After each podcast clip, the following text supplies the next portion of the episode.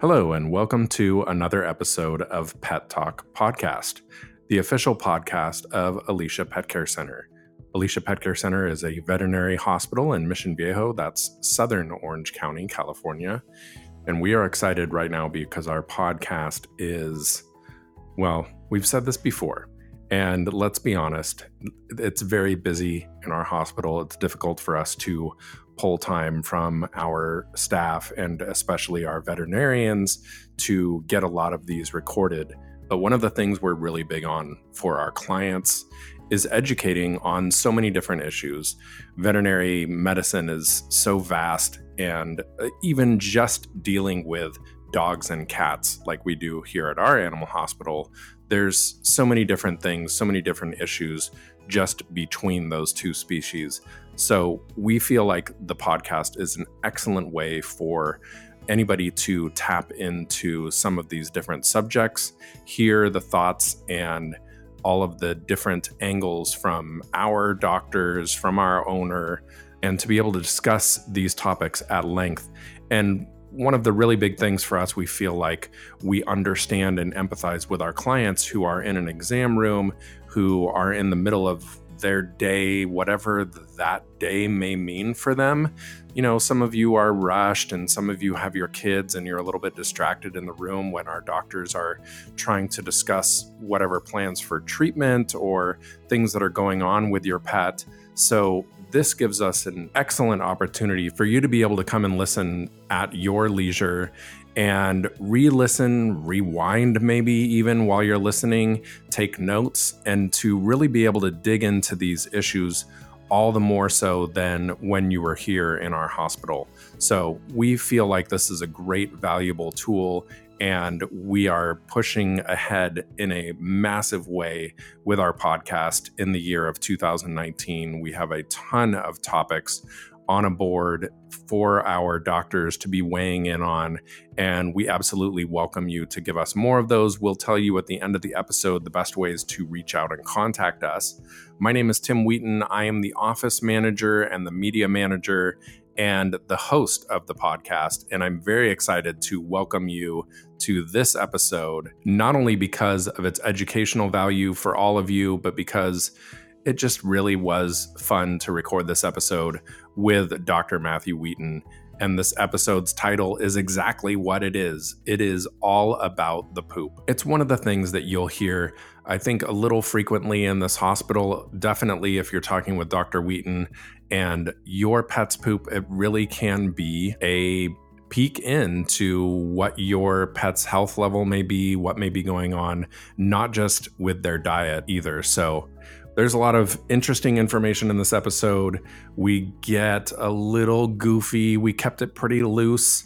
So I hope that format doesn't throw you off a little bit. I hope you enjoy this and maybe even laugh a little while you're listening. And we have quite a few um, shout outs to give at the end of this episode to some of our clients and other people. We asked the question on our social media because of this episode of what do you call your pet's poop? So we will have a bunch of those answers following the episode and some actual names that we are going to throw out of those pet parents and the pets themselves. So if you sent something in, you may hear your name on this podcast at the end of the episode. This is not an episode that you just want to throw in a paper bag and throw into the dumpster. This is nothing you want to flush down the toilet. This is good stuff. So make sure that you check out this entire episode and share it with some friends. Let's dig right into the poop without any further ado with Doctor Matthew Wheaton.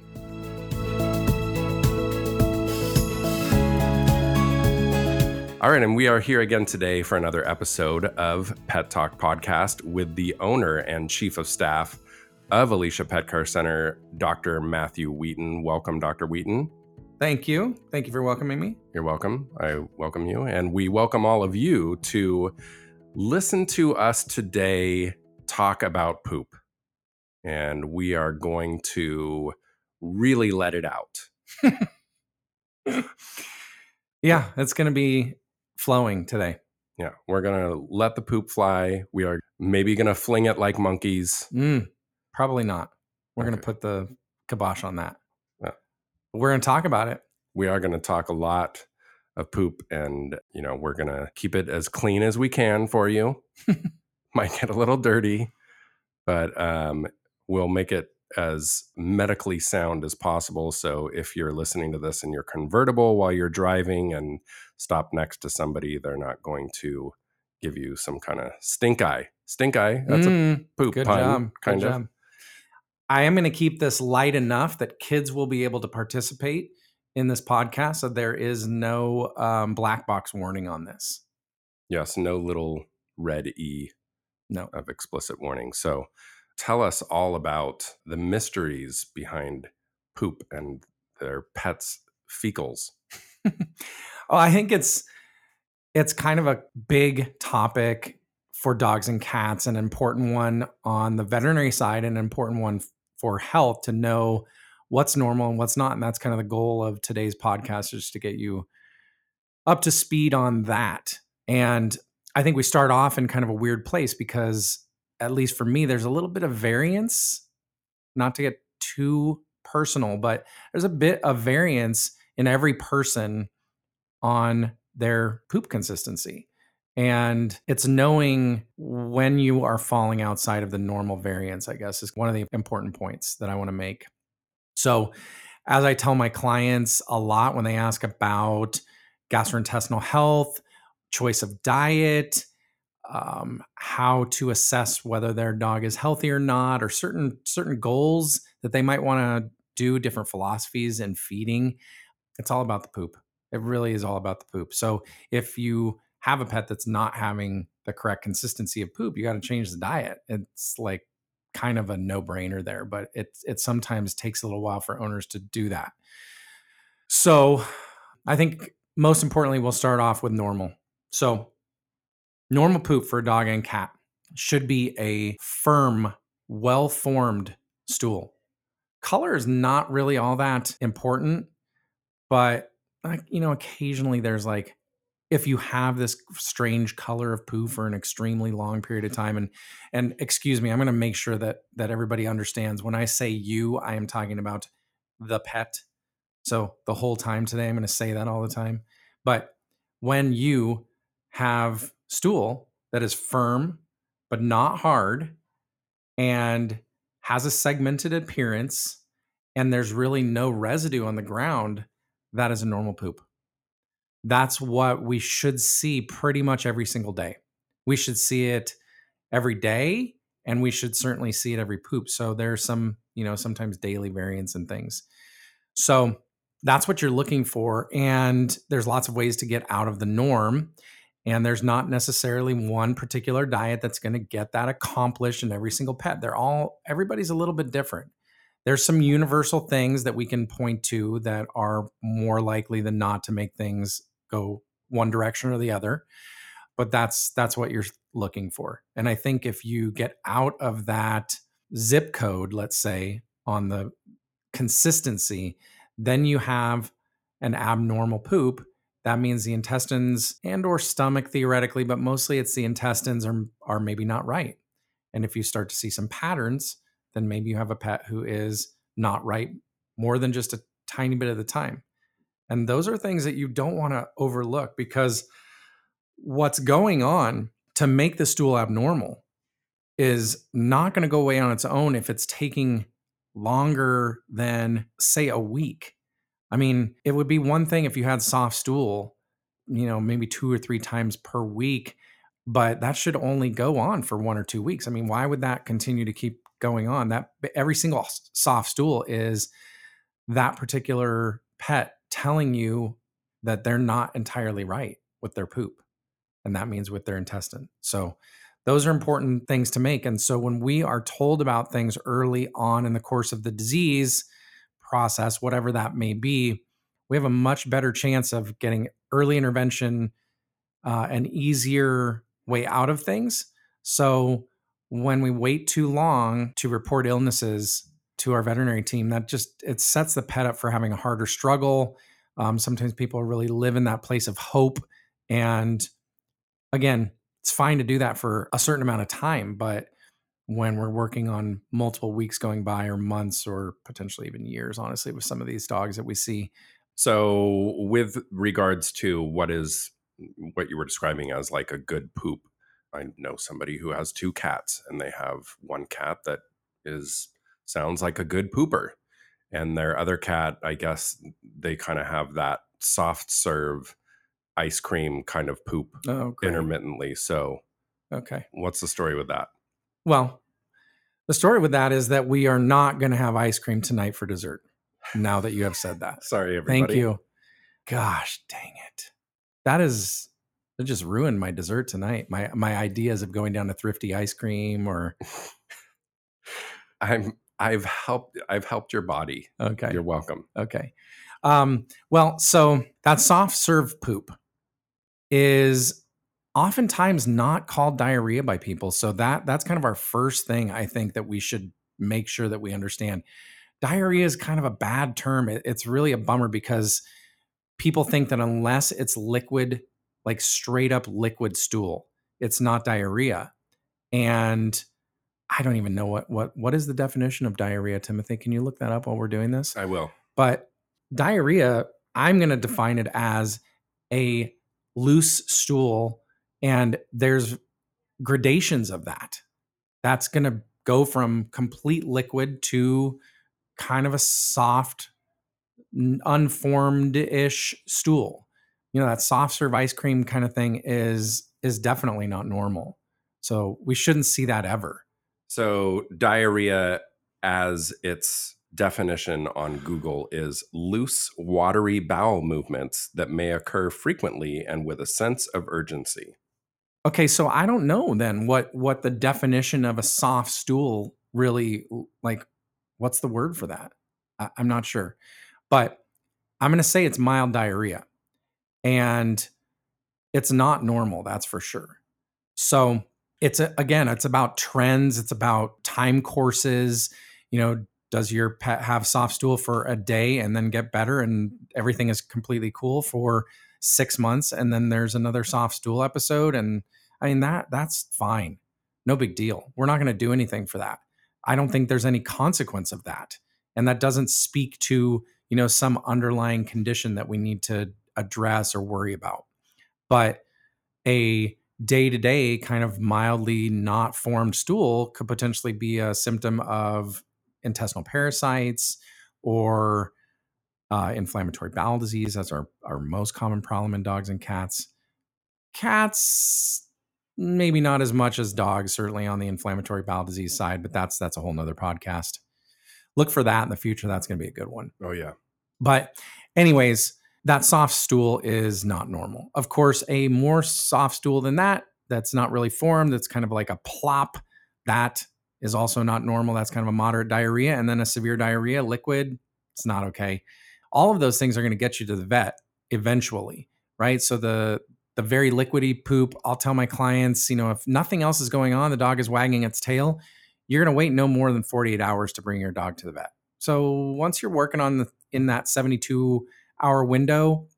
I mean, a lot of people come in before that because, quite honestly, it's not fun. Potentially, the dog's defecating inside the house. Potentially, if it's cats, defecating outside the box. It's super stinky. The dog is uncomfortable. The kitty is not happy about things. And you all might be waking up in the middle of the night to deal with this urgency kind of situation. And so sometimes you don't get the opportunity of sort of trying to wait it out. But anyways, you're getting that seventy-two hour window. You need to be coming to the vet for some help. And we generally don't get too crazy um, with a bunch of tests or whatever at the beginning of this. If it's a first episode or it's kind of a one-off episode, we generally will, you know, take it in stride and see it for what it is. It's an upset stomach that's causing diarrhea, and we've got treatment for that that's very reliable. That oftentimes involves an injection, Um, typically of an antibiotic that's targeted towards the intestine, and then a combination of antibiotics and probiotics going home. Now, I think we should talk about this briefly because this is common for us to do this, and it's occasional for people to have questions about it, but why would we use antibiotics? So oftentimes getting scientific on this very, you know, fun topic of poop, oftentimes when you have diarrhea, you're you're dealing with multiple things going on at the same time. So there's typically a flux in your gut bacteria and something sparks it, right? So it's either a parasite or inflammation, or it could potentially be a virus. Um, it could be a diet change. Your gut's got a lot of stuff going on. So the bacteria are relatively sensitive to their environment that you're providing for them on a consistent basis. And when you alter that by changing the pH or changing the temperature or causing a bunch of inflammatory cells to rush in there, any of those things are going to potentially change the gut bacteria. You additionally usually have a change in motility. So your gut motility is kind of, it's like a, a wave pool in a way. It's it's got these very rhythmic contractions that are kind of going at a set pace.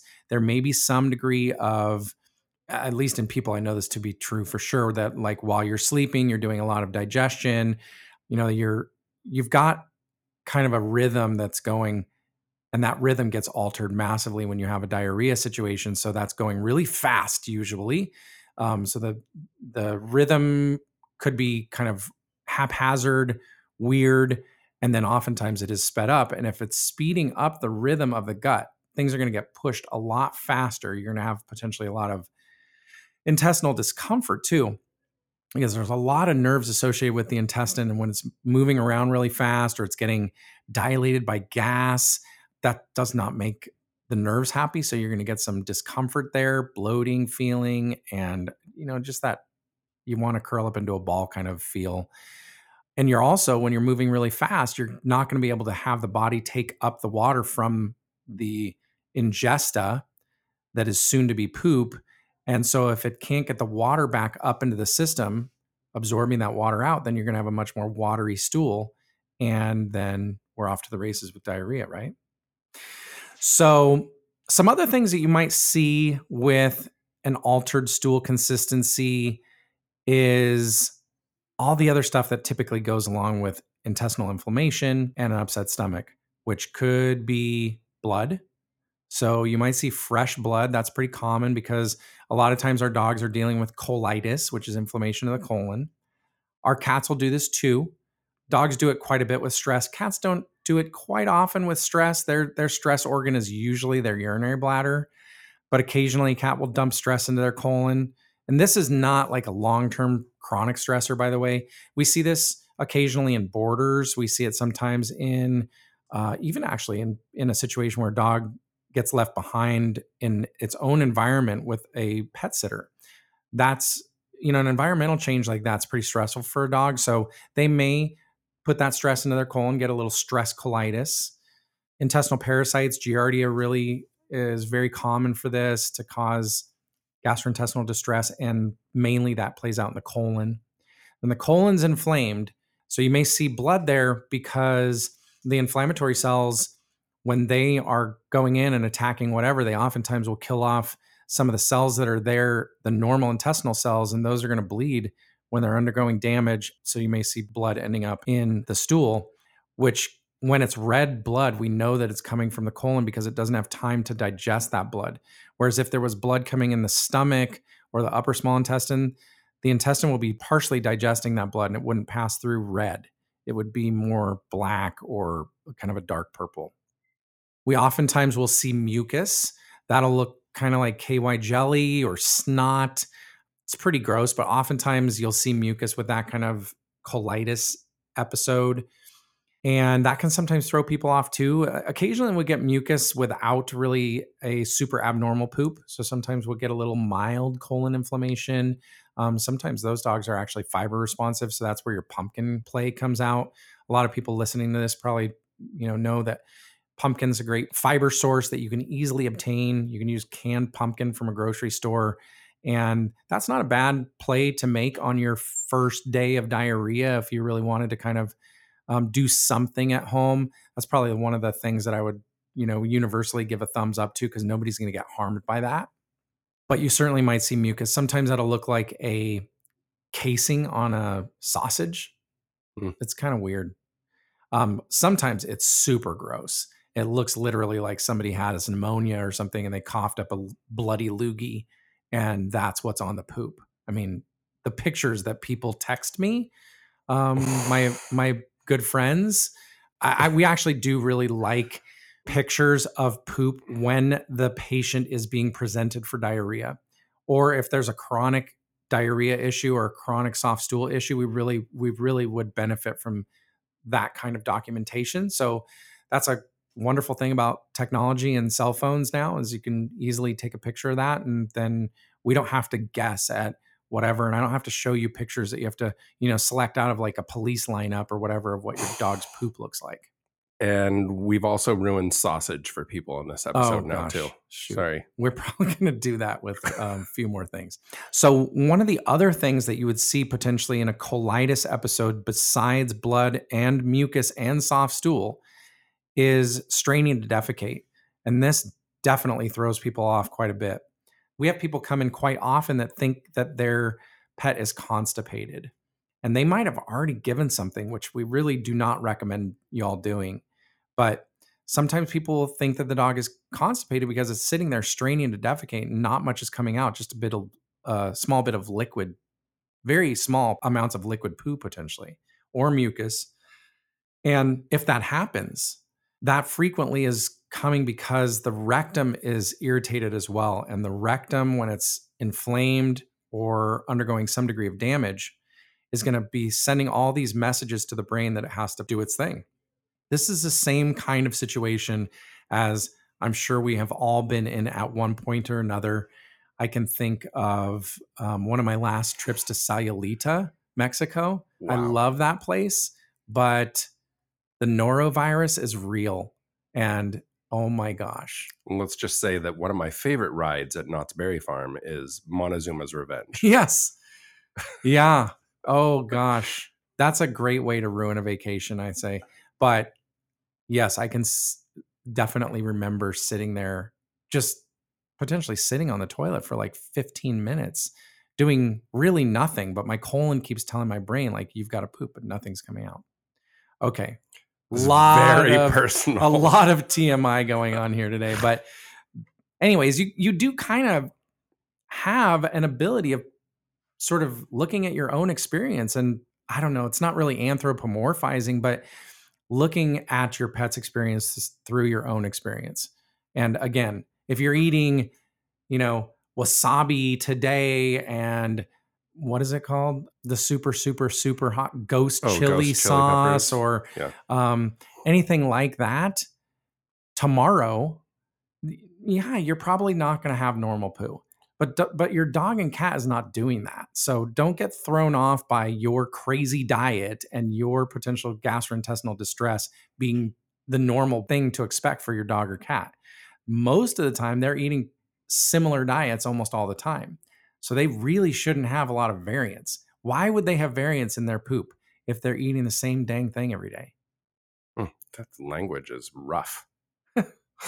I mean, really, that, so be logical, you know, don't freak out necessarily. That's not what I'm saying, but be a good historian for us as well. So, you know, minimizing the, the problem that the pet has doesn't really do the pet any good, because it's not really telling the right story to the veterinarian. So I'm going on and on and about that, but that is kind of a colitis synopsis for you all. So I, w- I want to talk about something that's kind of interesting. It's a study that was done in cats that I think people get their mind blown a little bit when I tell them. So I'm going to take an opportunity to tell this story right now. And I will also use it to plug our upcoming future podcast on cat food. Okay. Mm-hmm. Cat food and feeding your cat, you know, the basics of nutrition for a feline. But it's a study that was done with cats and dry food versus canned food. And they looked at stool consistency and the weight of the stool, which relates to how much water content is in the stool. And the heavier the stool is, the more water content is going to be in there, which means the more loose it is. Right? Uh, yes, I would think if it is wetter, it is looser. Ding, ding, ding, ding, ding, ding. Good. You're right. Okay. So what do you think, Timothy? Which, which one, which one I... is going to have more water in it? A cat that's eating canned food or a cat that's eating dry food?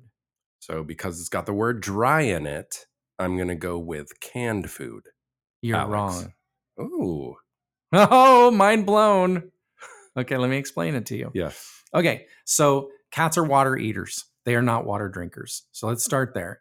If we want to just talk about briefly the quick hit, so you can avoid listening to this entire upcoming podcast. Don't do that. We don't, don't want do them that. to do that. Don't do that.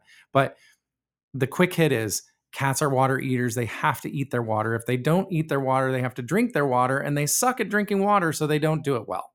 So they're borderline dehydrated all the time. So if a cat is eating dry food, here's what happens. The dry food goes in. It sucks a bunch of water towards it like a sponge. Cats have an extremely fast transit time in their gut because they are strict carnivores. You don't need to ferment animal protein very long in the gut to digest it. Hmm. So their gut has evolved with them to be strict carnivores. So they have a really fast transit time through their gut. What happens with a dry food is it makes it out of the stomach before it's actually sucked all the water towards it from the body. It's going to puff up to kind of like a maximum capacity, just like a sponge would. And that's, you know, a factor of science, osmolality it's called. So your water wants to always kind of be equal throughout. So if you have something that's really dry next to something really wet, it's going to pull the water towards it and they're going to equal out, right? That's kind of osmolality in a nutshell. It sounds like a band, Ozomotli. Ozomotli, yes. I wonder how their stool is. Anyways, so what happens is a cat will get it out of their stomach into their small intestine, and it is still sucking up water from the body through the intestine. It makes it midway down the small intestine. It's still potentially sucking water towards it. And then by the time the cat's trying to now get the water back, because that's a thing, the cat and dog and person, we're all sucking water out of our gastrointestinal tract into our body re- to retain it so that we stay hydrated. Hmm. But a cat is now having this very moist, water-laden sponge coming down its pipe too fast for the body to actually suck the water back up. And so the poop comes out and is kind of watery. And it's more wet. Even if it's formed, it's more wet than a canned food cat. So mm. in the canned food cat story, the cat brings the water in with the food. It's in the stomach and it doesn't really draw a lot of water towards it. It's already like potentially at equilibrium because a lot of the canned foods come in at about seventy percent water content. The body's about eighty percent water content, seventy-seven percent, something like that. So there's not a lot of equilibrium that has to be attained there. And so the cat relatively quickly, at least by the time it's in the small intestine, is already able to start sucking that water out and making that poop into a firm poop. My cat has incredible poop, I'll have you know, by the way. He eats Ziwi Peak, which is one hundred percent animal, canned food, and he has just these incredible poops. He, he's like extremely normal. He's the picture of health. Hmm. So anyways, that's kind of a mind-blowing concept for people that, you know, is an important note to take, um, that they're just going to be more healthy if you feed them the right way. And again, plug for that future episode. Another thing that I want to talk about, just kind of the opposite thing, is when poop gets too hard. So that's that's a thing, you know, that's going to cause constipation because the poop is too firm. And we deal with this in cats and dogs in sort of different stories. So dogs, let's start with dogs first. They're a little more simple. Pretty much we're not going to deal with constipation in dogs. It's extremely rare. So unless you are feeding a particular type of diet, it's very unlikely that you will ever have your dog be constipated. It's even more rare that your dog would ever need treatment for constipation. In over twenty years of doing this, I really can't think of a dog without some kind of pathology in its colon or rectum that had to have an enema as a treatment for being constipated. Hmm. So if your dog is constipated, there's usually a really, really big problem going on back there. So anyways, if you think your dog is constipated, go to the vet. But oftentimes, like I was saying, people, unless they hear this podcast, they're going to think that their dog is constipated when it's actually having diarrhea and it's frequently having colitis and it's straining to defecate. So we're talking again about a very, very hard poop. So in a dog, the reason why you would typically deal with that is a dog that's fed a raw diet that's almost all animal content. And especially if you're putting a bunch of bone in the diet, that's an even bigger reason to get constipated, because the bone, it's not entirely digestible.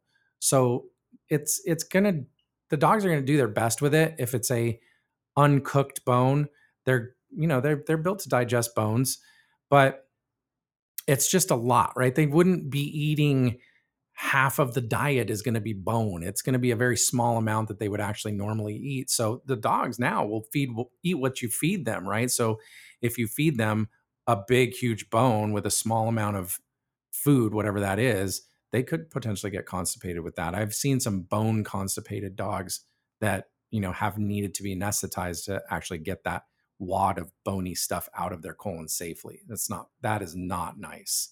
I mean, that seriously is like so sad. Mm. But anyways, I would say for anybody that's feeding raw, be careful. Uh, you know, I'm not going to go crazy on the raw people. I, I don't really have a problem with it. Don't kill me, everybody. But I really don't have a problem with it as long as the poop is okay. And most of the time it is. But sometimes the poop from those raw fed dogs will be a little bit too dense. So there's just, you know, there's no fiber in there, and there's not a lot of kind of partially digestible filler, if you want to call that. But, you know, there's no fruit, vegetable, fiber, that kind of stuff that's going to add to the bulk of the poop. And so you have this really nicely digested food item that just has very little residue left. So the poop is really compact, and there's not a lot to it except for just the remnants of that broken down protein. And so you're going to have these really, really rock hard poops. So be careful of that. Oftentimes that needs a, you know, a bit of a diet change to rectify that. And you can do that with, you know, various things by adding pumpkin or by just adding a little bit of some other diet to your raw if you're doing that. In a cat, it's a totally different scenario. So we don't really deal with raw fed cats having hard poops. So that's not really a thing in kitties, because remember, they're strict carnivores. So it's, it's normal for them to eat that kind of diet. But we do see constipation in cats from a couple different reasons. We get the old cat, usually it's old, that has some kind of condition, usually chronic kidney failure, that makes them lose too much water from their system in their urine and keeps them clinically, maybe mildly dehydrated a lot of the time. And if they have that, then they're just dry and their poop is going to just get the liquid. So with chronic kidney failure, these cats will be clinically dehydrated a lot of the time, and they're going to suck as much water from any place that they possibly can to stay as close to hydrated as possible. It's, it's again, it's simple science. It's, it's just the The water basically wants to go from the dry thing to the wet thing to maintain equilibrium. And so they will suck this water out of the poop in their colon, and then the poop will be very, very dry and small oftentimes in these cats. And they're just not moving their bowels very well because they're just kind of dried up. It's just not so great. So if you hydrate those cats, they actually get back to normal pretty quickly. So you got to keep them hydrated. That oftentimes for the chronic kidney failure cat requires you to be doing fluids underneath the skin, subcutaneous fluids at home, certainly doing a canned food diet again, because if they start with a watery food source, they're much more likely to be set up correctly. That's one version. And then the second version is the cat that has something called megacolon. And this does not happen in a dog, really. It's extremely rare for it to happen in a dog, but in a cat, it can happen. It's not so fun. They get this big, floppy, non-functional, basically, colon, and it's just a bag that just stores poop. And it is inevitably going to lead to that cat developing not only constipation, but something called obstipation. And so the difference between those two things are a constipated individual, in theory, if they try hard enough, they're going to be able to get it out. They don't necessarily need significant intervention to resolve them. The obstipated cat, it's going to die if it doesn't get fixed. So it's got a complete intestinal obstruction due to fecal matter sitting in its colon. And if it doesn't get resolved, it's going to just basically die of toxicity due to not being able to defecate. Hmm. So those cats are going to be uncomfortable. They're going to be straining to defecate. They're going to be acting the same as a constipated cat. But what's going to happen on physical exam is that they have this humongous tube uh, full of poop. And I mean, really humongous. I mean, these, these colons can get like three to four inches in diameter. And the poop is oftentimes the consistency of clay, like hard clay. So those cats require an anesthesia to allow for us to do multiple enemas and digitally with a glove on, get the poop out of there. Um, it's one of my favorite procedures to do on a cat. No joke. No joke. It is, it is so rewarding. Uh, in fact, I have been known to take other people's cases for them, and really from my perspective, from them. Um, they're oftentimes happy to give them up, but I just love doing this.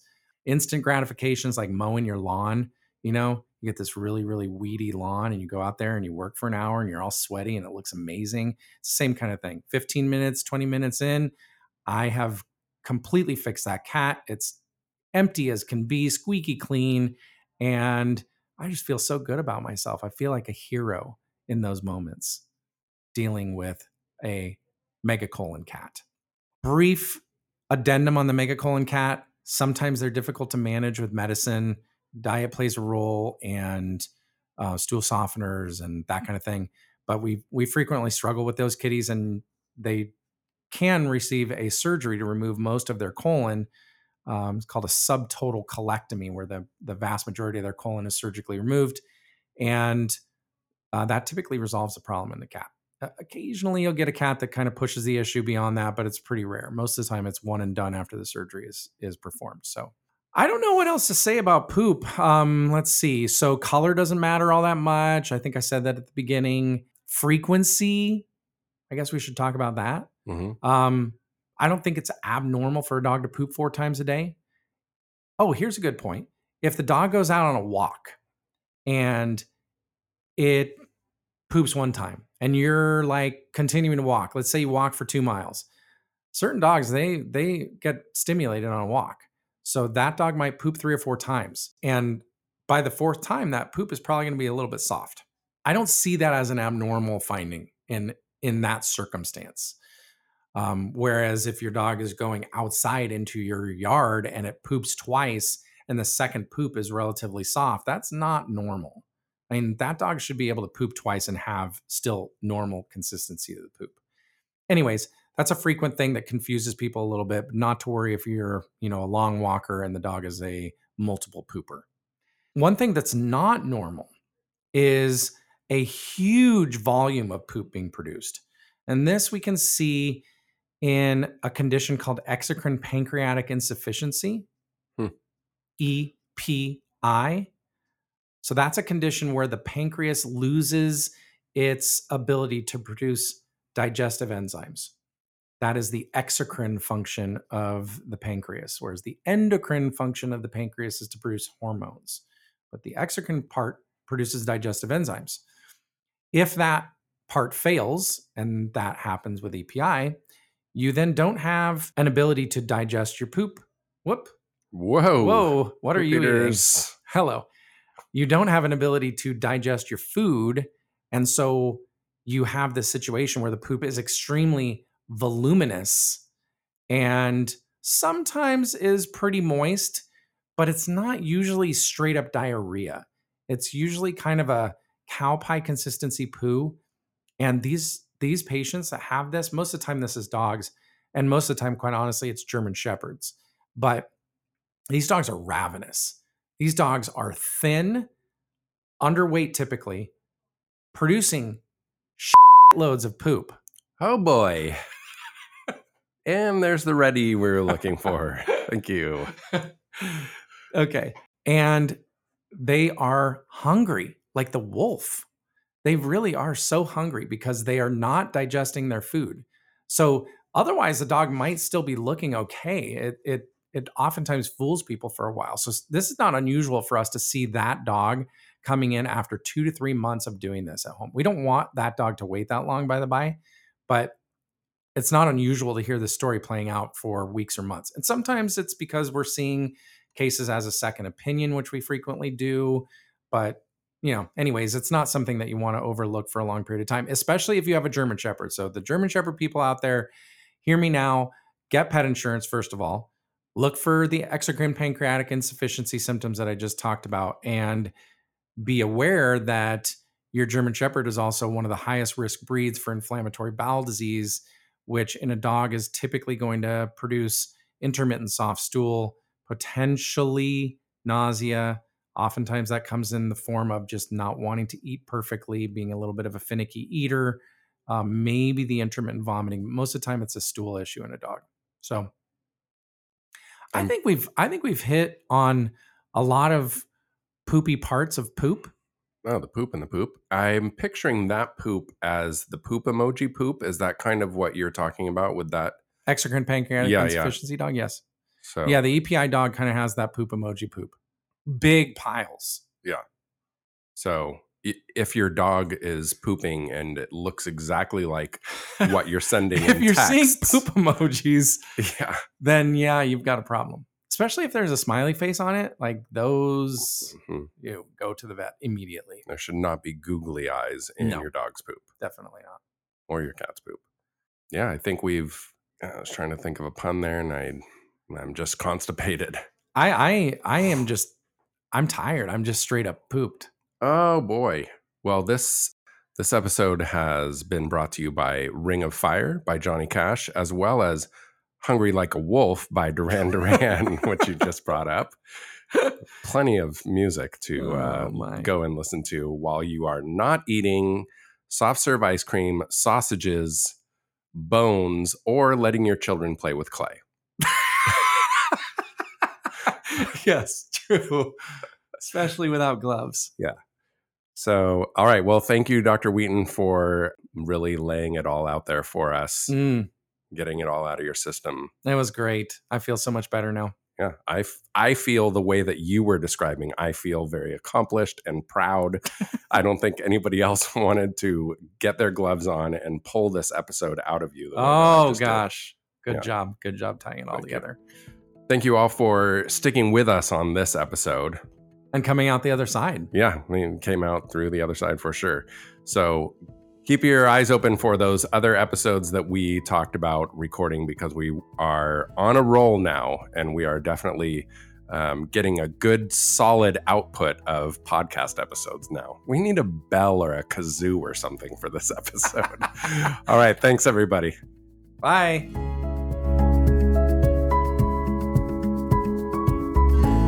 Okay, and that is the end of our talk about it being all about the poop with Doctor Matthew Wheaton. I hope you all enjoyed that. And like we talked about in the beginning of the episode, let's talk a little about some of the different poop names that some clients and various other people sent in to us via social media. Uh, we had Pootie from Lori with Sadie, Pootie. Uh, we also had Duty, which was Melanie with Bruce, and Jojo and Trinity. Those are her three pets that all make duties. Um, we had Duke from Amy. We had Dookie from Adriana with Koa and Tracer. Um, let's see, Doodles from Kelly. Um, and those are not drawings. I'm assuming her pets are actually making poop, not drawing with them. And let's see, we had Poo Poo from Delaney with Nana and Sky. We had Poopy, a lot of people with Poopy. We had Chris with Riley, Brittany with Kara, Cooper and Mila, Denise with Murphy, and Zoe and Maxie's mom. All of those pets are making Poopy right now. We had an expletive, that word that we beeped out by Doctor Wheaton. Sue and Marianne both called in and said that that was the word that they used for their pets. Um, we had a Pooters, which was a new one. Um, Layla with Bambi and Chloe. Bambi and Chloe both making Pooters. Potty is pretty standard. Debbie, Carrie, and Linda with Charlie, all they all call that Potty. Um, we had a Business from uh, Karen with Bonnie and Clyde, Gracie Lou, and Sweet Pea. Those are all her pets' names. Um, we had two people actually talk about presents, and um, I responded to one of them on social media and said we are not inclined to give them our birthday dates um, if this is what presents are, but that was Mel and also Melinda with Frankie and Liesl Let's see, what else did we get? We also got pebbles or logs, uh, quote unquote, depending on the size of them, from Gianna. We had, uh, oh, this is a good one, Sneezy. Um, and this is a quote from Kyle. He said, "Rocco gets sneezy when he has to poop. So I always say to him, are you going to get sneezy? And he starts sneezing and doing his business." So that's a, that's a good one. Richard and Sherry with Chewy and Taz both said um, that they just call him poop. Shannon with Buster and Latte, she calls them monsterds, which is fantastic and also a little scary. I hope they're not ginormous things that she is dealing with, but maybe they are. Cheryl with Jake the Furry Monster, she said they call them seeds. And she said she knew it was weird. So any of you raising your eyebrows right now, she's aware of that. And finally, one of our favorites, um, basically because my Grammy used to always have this, and it's just, you know, if you're a cat owner and you know of this candy, it's very common, that Brian with his cats Confetti and Cringer, they call them almond roca. So make sure you double check when you're eating almond roca at grandma's house. If she has cats, everybody, I will just give you that little reminder. Um, we do appreciate you all listening to the Pet Talk podcast. We are very excited, again, like I said at the beginning, to be bringing you lots more episodes coming out this year. So make sure you keep your eye out for those. You can double check on our website for the podcast, which is w w w dot pet talk podcast dot com, which is also our Twitter handle for the podcast, which is at Pet Talk Podcast. We are everywhere for the Animal Hospital also. On Facebook, it's just Alicia Pet Care Center, and on Instagram, on Twitter, on Snapchat even, you can find us as A P C C Vet. If you need to tell a friend that they have to hear this episode that's all about the poop, make sure you let them know. If they're on an Android device, they can listen to us on Stitcher Radio or the Google Play app. And if they are an iDevice user, they can just go right to that native Apple podcast app, that little purple app that's on your device automatically. So thank you so much, everybody, for listening. We hope you got a kick out of this one. And the next one may not be as fun, but we are going to try our best to make it at least extremely educational for you. So keep your eye out for that in the next few weeks or so. Thanks a lot.